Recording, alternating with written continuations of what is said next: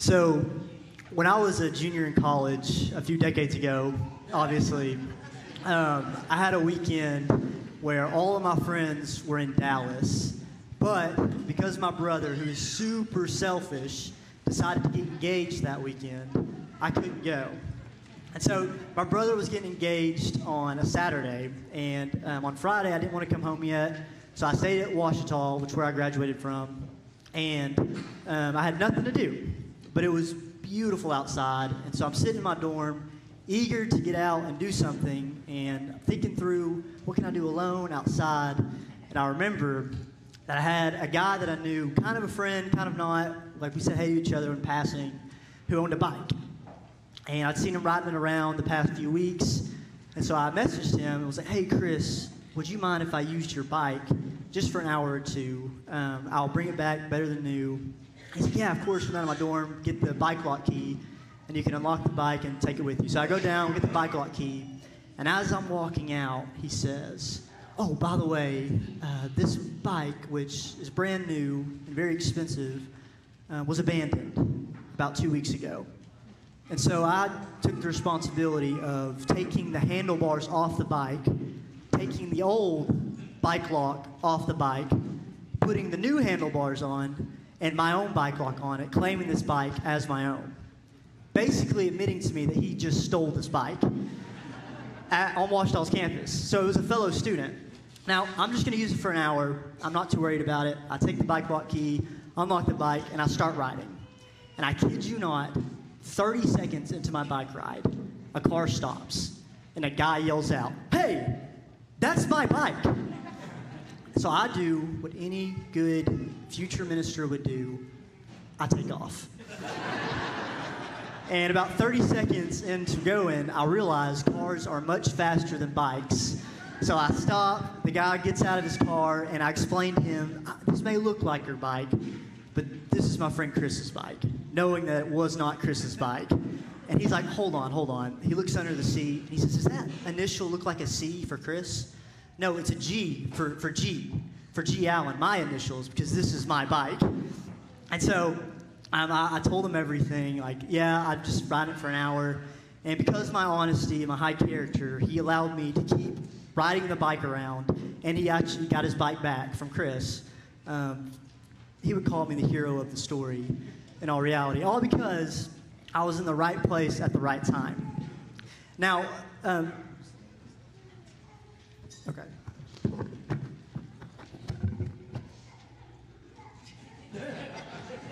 Hello? Okay. So I was at the right place at the right time. Now, today is the last day of 2024 or 2023. Uh, before I get into the message, I want to share something cool that God has done in my life this year. So, 364 days ago, on the first day of this year, I had the privilege of going to the Holy Land. And on the, um, January 1st of 2023, I was actually in Jerusalem touching the Temple Mount. And while I was there, I wrote down a prayer and just said, Lord, use me however you want to this year. Whether that be after I graduate, I go to seminary full time, if I go and work in ministry full time, or if it's something completely off my radar. Use me however you want to this year.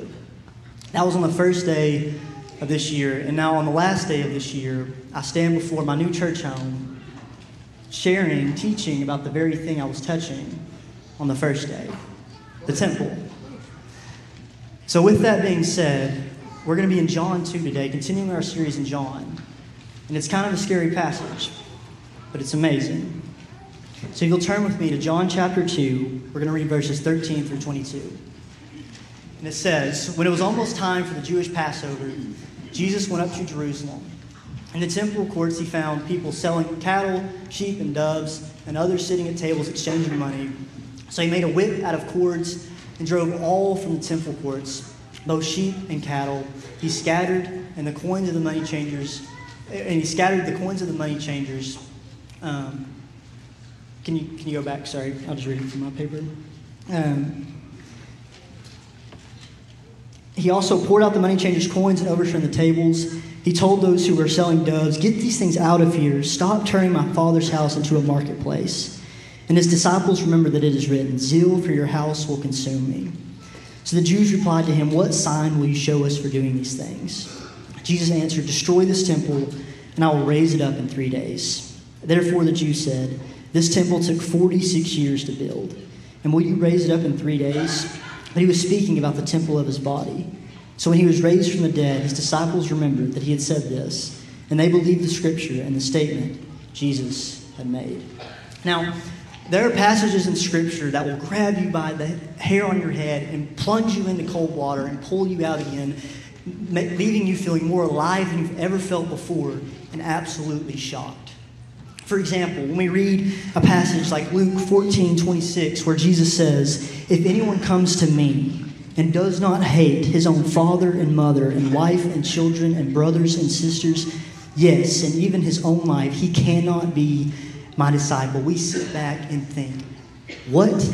Jesus? Or, or when we read a passage like Matthew 5 29 through 30, where Jesus says, If your right eye causes you to sin, tear it out and throw it away. For it is better that you lose one of your members than that your whole body be thrown into hell. And if your right uh, hand causes you to sin, cut it off and throw it away. For it is better that you lose one of your members than that your whole body go into hell we read that, we shrink a bit. And that's because with specific um, scriptures like that, if we read them with any bit of integrity, it's impossible to not walk away, and change just a little bit. Now, I bring those up because when John wrote this passage in John 2, he would have ex- expected the readers to have a similar response. Now, today, when we read John 2, we read the story of Jesus flipping the tables, we don't have the same response. We kind of hype Jesus up, like, yeah, you go, Jesus. But that wasn't the point. And we've lost that reaction because we've lost the meaning of temple. You see, I don't go to Josh during the workday and say, hey, let's go and worship at the temple at 1 o'clock today. Uh, I, don't, I don't talk about the temple on a day to day basis. No one does. And that's because we don't have them here. And that's okay.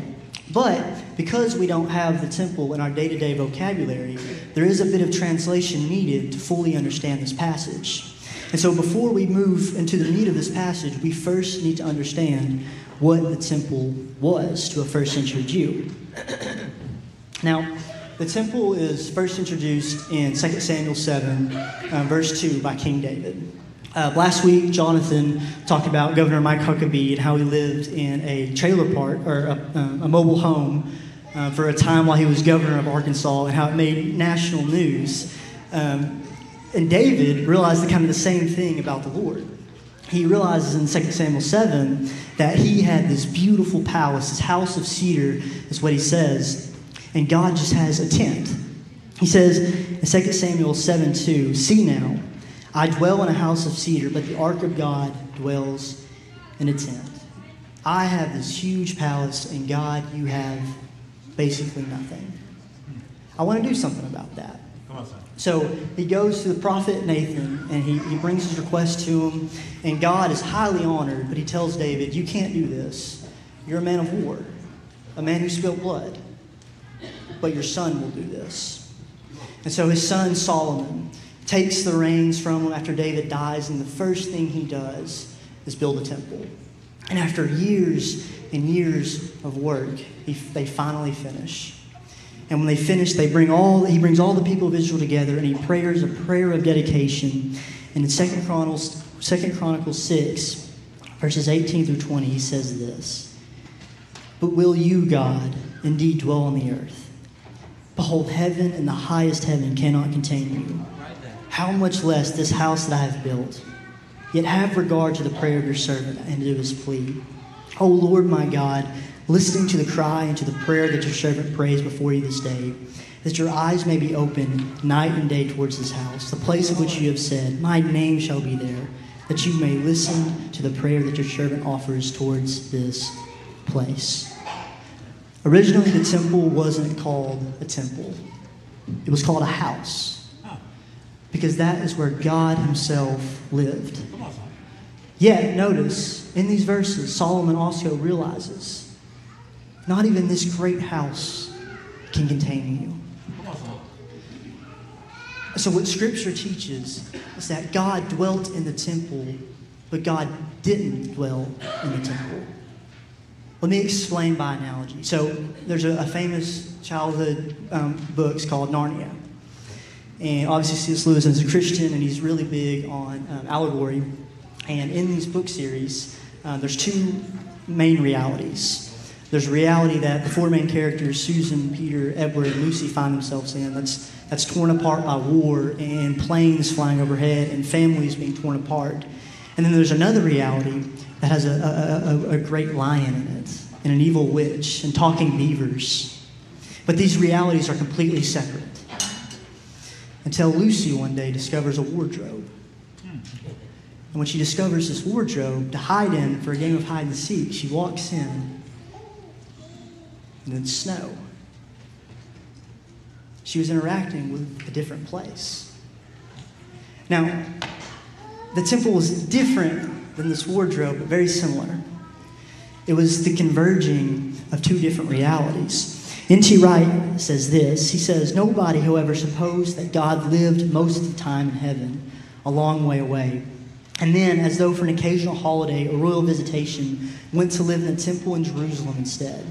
Somehow, in a way most modern people find extraordinary to the point of being almost unbelievable, that temple was not only the center of the world, it was the place where heaven and earth met. It was the gateway into eternity. All right, son. And interacting with a different reality is incredibly dangerous. Which is why in the Old Testament there's so many rules and regulations surrounding the temple. In order to, to go to different places, you have to be this type of person. In order to, to pray, you have to be, be clean. And whenever these rules and regulations aren't followed, disastrous results come about. But as dangerous as it was, it was needed. You see, since the beginning of time, since the fall, human beings have wrestled with evil and with suffering and, fi- and finiteness. We all long for eternity. I'm 23 years old. I'm not old by any means, but I am getting to a point in my life where I realize things are not forever. My relationships aren't going to last. My health won't stay. My brain will deteriorate. And when I think about these things, I hate it. I really do. And I know I'm not the only one in the room. We weren't meant to be temporary, we weren't built to die. We were meant to live. And the temple says there's a place where you can. Three months before I graduated college, I was talking to a mentor about not wanting to leave. I'd spent three and a half years at a place forming, cultivating community with people that I loved, made this place my home. And then on one random Saturday in May, I was, you're, you're gone, goodbye. Go find something else to do now. And I, I didn't want that to happen. Because I knew all, everyone I lived with, my, my apartment, we were all living in different states now. And I knew that was coming. And that just that broke my heart. And so I'm, I'm pouring out my heart to this to my this mentor, knowing that there's nothing I can do about it. And he says, Your desire is noble, Gary. A day is coming where goodbyes will never be said. That's right. Right now. You'll get to experience these things for an eternity. And isn't an eternity just the right amount of time? That's what we were built for. That's why we need a temple. We weren't built to die. Now, in this passage, in John 2, the temple that Jesus walks into, there's a major problem. It was a sham. You see, um, about a, a century before Jesus gets there, another man does by the name of Pompey. Pompey was a Roman general, and at this time, Rome was conquering the world, taking over the world. They were, they were united, and they um, laid siege. They, they, they conquered Jerusalem. They battled them for three months. And while they're battling them for three months, Pompey's interest grows on one thing and one thing only the temple. Because he's heard the rumors about it. Right. He's heard that it's the most holy place on earth, and he is growing to hate the Israelites, the Jews, because of their rebellion. And so his plan is when he destroys them finally, he's going to march into that temple, see what's on the inside, tear it down, and have his way with them. So after three months, he wins and he walks in. Tom Holland, a, uh, a scholar um, who's actually not a Christian, writes this in his book Dominion about the incident. He says to Greek scholars, the question of what might be found within this Holy of Holies was a tantalizing one. Pausanias, never knowing without a theory, claimed that it contained a golden donkey's head. Others believed that it held the stone image of a man with a long beard sitting on a donkey. Others yet reported that it served as the prison of a Greek captive who, after a year of being fattened up, would then, amidst awful solemnity, be sacrificed and devoured. Pompey, pausing before the curtain that screened, to screen the room from a treasure filled antechamber, could have no certain idea what lay beyond. In the event, though, he found only emptiness. The place where God lived was empty. And that's because of an event that happened in the book of Ezekiel. You see, Ezekiel is a prophet who lived at the very end of Israel's life. And up until this point in history, for a few hundred years, the people of Israel had shed blood, innocent blood of children, worshiped foreign gods in the temple itself. And not just once, but over and over again, year after year. And it got to the point where God was done. So he shows Ezekiel this vision of the temple and the presence of God in the temple, and it leaves. The gateway was shut. The eternity was no longer accessible. And when that happens, the Babylonians come in 587 BC and utterly destroy Jerusalem. They rebuild the temple, but God doesn't come back. Never in the Old Testament, after that moment, does it say God comes back until this passage. And when Jesus walks in, he's mad. Look at verses 15 through 16. It says, In making a whip of cords, he drove them all out of the temple with the sheep and oxen, and he poured out the coins of the money changers and overturned their tables. And he told those who sold the pigeons, Take the things away. Do not make my father's house a house of trade. The temple that Jesus walked into was no longer the house of God, it was a house of trade under the banner house of God. And because of that, Jesus was infuriated. And Jesus knew this wasn't his father's house because Jesus knew he himself was his father's house. Look, look at verse 19. He says, Jesus says, Destroy this temple, and in three days I will raise it up. And then in verse 21, John clarifies that Jesus is talking about his body. What Jesus is saying is the eternity that you long for. I am the key. The God that makes his home here is found in me. And guess what? This temple walks this temple hears. This temple bleeds and weeps with those he loves. Temples were supposed to be places where people went to God. This temple is a place where God is coming to people. That's what makes Christianity so different from the rest of the world. God comes to us. That's the first thing this passage teaches us. There was a, a conference, a British conference, uh, about 100 years ago, where all these world religion scholars um, gathered together to, to debate what makes Christianity different from everything else. And for about an hour, they debated and, and brought up different ideas. At one point, someone brought up the idea of uh, incarnation. And they debated about that for about 10 minutes, and they realized no, there's other religions where the idea of incarnation is found. And so uh, another idea gets brought up the idea of resurrection and how that's original to Christianity. And they realize that there's other religions with this idea of resurrection at the end. So they're scratching their heads what makes Christianity different? And then a guy named C.S. Lewis walks in the room and he's, What's all the fuss about? And they, they, they spill out the question and he laughs. And immediately he says, It's easy grace. What makes Christianity different is grace.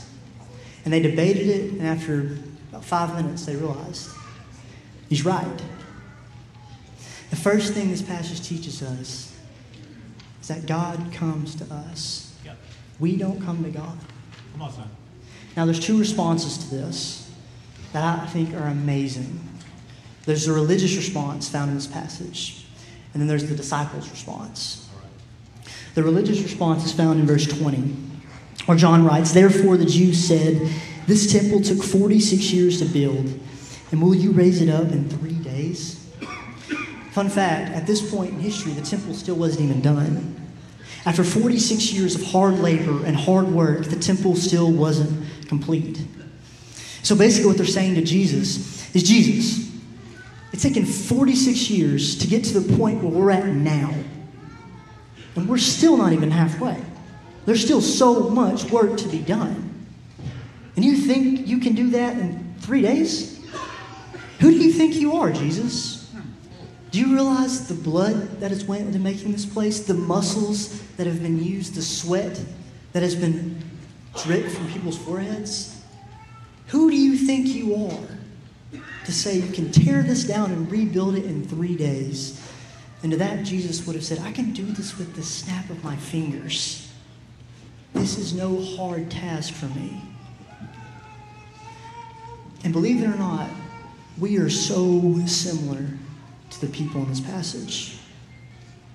We know there's a gap between us and God. We know we need a doorway, Okay. a gate, a bridge between us and the eternal. And we know there's work to be done. And so, one of the greatest temptations that we experience is to work and work and work.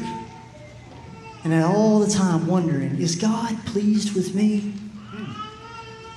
And if that's your outlook on it, the answer is no. You see, here's what would happen if you continue to build like they did. At this point, it had been 46 years. 40 years later, in AD 70, they're still building. The temple isn't done. And the Romans ransack Jerusalem again. And as Jesus says, not one stone was left standing. Not only did the temple never get done, but it was utterly destroyed. If we build our own temples, they will never get done and they will be utterly destroyed. Okay. I get it. The work of reaching God is too much indeed. So that's the religious response. The next response is the disciples' response. And I love this. If you look in verse 22, it says, When therefore he was raised from the dead, his disciples remembered that he had said this, and they believed the scriptures and the word that Jesus had spoken. In other words, John is saying, when Jesus is in the temple flipping tables and claiming to be the temple, the disciples are in the background thinking, What are you doing, Jesus? when he says he has no, they have no idea what he's talking about. It's not until uh, years later when he's killed that they realize, oh, okay, now we understand. Now, though they didn't understand what Jesus was doing and saying, they didn't laugh at him like the Pharisees. They just put their heads down and followed after him. Paul makes this argument in Romans 4. In Romans 4, he brings up a passage of Abraham. He says, As it is written, I have made you the father of many nations. In the presence of the God in whom he believed, the one who gives life to the dead and calls things into existence that, existence that do not exist. Abraham believed, hoping against hope, so that he became the father of many nations, according to what had been spoken. So will your descendants be. He did not weaken in faith when he considered his own body to be already dead, since he was about a hundred years old, in the deadness of Sarah's womb. He did not waver in unbelief at God's promise, but was strengthened in his faith and gave glory to God. Because he was fully convinced that what God had promised, he was also able to do. Therefore, it was credited to him for righteousness. Abraham was living in this, this reality. Uh, he was old. His wife was old. It was not very promising for the fact of having a child. But then God comes to him and says, You will be a father. Sarah will be a mother. Okay. You have a choice to trust what you see or to trust what I say. All right. And we're faced with the same choice. All right. We can either trust what we see, which is my sin, the brokenness of the world, and the gap between me and God, and either fall into despair or become a workhorse that leads to nothing. Or we can trust what God has said and the work that He has done. The disciples' response is the only true response that leads to life and to joy and to peace. And as 2024 comes, Well, this is a question you must ask yourself every single day. well, Am I going to continue to build?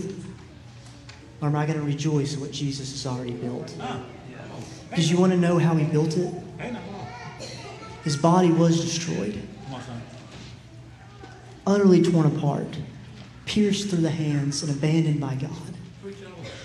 Three days later, he rose from the dead, doing what we can never do. In conclusion, I want to tell a story from a Scottish pastor, minister named uh, Alistair Begg. In this story, um, or analogy, he, he talks about the thief on the cross. And he says, One of the first things that I'm going to do when I get to heaven is find this guy. Because I got to know, how did things shake out for you? One moment, you're, you're on the cross, you're cursing out this guy um, for a crime you committed. The next moment, you're standing in glory, probably wondering, how in the world did I get here? Just, just imagine, an angel comes up to him and says, what, what are you doing here? And he looks and, I don't know what I'm doing here. Well, okay, let me get my, my, my uh, angel that's in charge of me. We're going we're gonna ask you a few questions. So the angel comes back and they ask him, tell, tell us about your view on the doctrine of justification by faith. And the, the, the man looks utterly confused. What, what, what, what is that? Okay, tell us about the doctrine of Scripture. What, what, what do you think about that? What, what Scripture? And then the angel, annoyed, annoyingly asked, On what basis are you here? And the man says, The man on the middle cross said I could come. Jesus Christ is the temple. Whereas John says in John 14, He is the way, the truth, and the life. 2024, your goals should not be to become more religious or to get good with God. In 2024, your goal should be one, to see what Christ has built for you. And then two, to grow in thankfulness for that every single day. If you do that, you'll find the life you desire most deeply will follow closely in pursuit. Let's pray. Lord, thank you. Thank you for your temple. We know in Revelation it says there is no temple in the new kingdoms, in the new earth, in the new heavens and the new earth. And that's because we're fully there. We love you so much, and we'll never comprehend what you've done for us, but we can try. And I pray that as we try to comprehend, we lay down our hammers and our nails and we stop building and we rejoice in what you've already built. For by doing that, we will indeed be free. Free from the need to prove ourselves, free from the need to be praised, free from the need to be right. Bless this church. Bless 2024. Yes. May your presence be all over this place. Yes. In Christ's name I pray.